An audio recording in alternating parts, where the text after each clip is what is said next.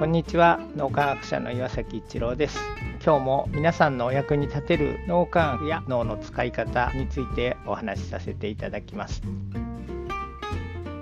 脳が現実を作り出すと言われてもピンとこない人が多いと思います。実は僕自身も全くピンときませんでした。脳が現実を作り出してるあるいはこう未来を作っていくみたいなことを言われて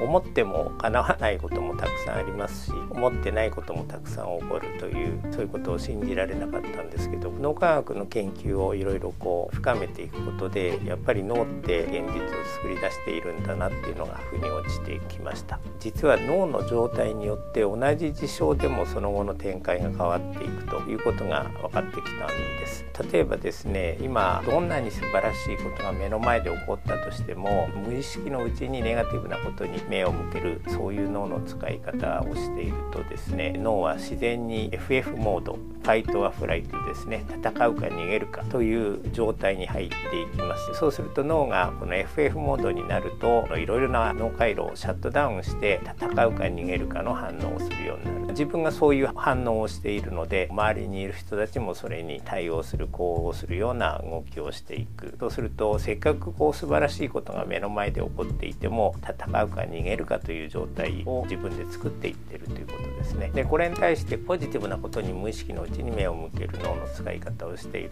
と脳が FF モードに入りません。で脳全体が活性化しているので FF モードに入ると視野が狭くなったりするんですが視野が広い状態になるのでもしくは長期的な視点でいろいろなことを捉えられるので当然対応が自分のする行動というのが変わってきます。その後の展開っていうのが自然に変わってくると。だから同じ状況にあっても脳が今どういう状態になってるのか特に無意識の状態ですね。それで現実の展開が変わるということが、まあ、実際に起こるというのが脳科学の研究で分かってきました。で脳というのはいつも自分を中心に世界を見ているので自分がネガティブな状態脳の使い方をしているのかあるいはポジティブな状態になっているのかっていうのを認識できません。自分では普通の状態だとしか思っていないと。ころが今お話ししたように現実っていうのは脳の使い方で大きく変わるということで脳はどのように自分の思い込んでいることを現実化してしまうのかこの辺りをさらに深めていくということを脳みやきの会でやってます。もしよろしければ月に1回やります脳みやきプレミアム会そちらの方にご参加いただ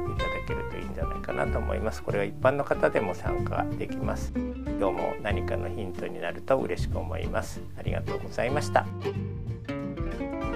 この3分脳みやき気に入られた方はメルマガでも脳みやきのことを発信していますので脳みやきメルマガ検索してみてください。どちらからも脳みやきあるいは最新の脳科学のことを学んでいただくことができます。皆さんのお役に立てると嬉しく思います。今日も素晴らしい一日をお過ごしください。脳科学者の岩崎一郎でした。ありがとうございました。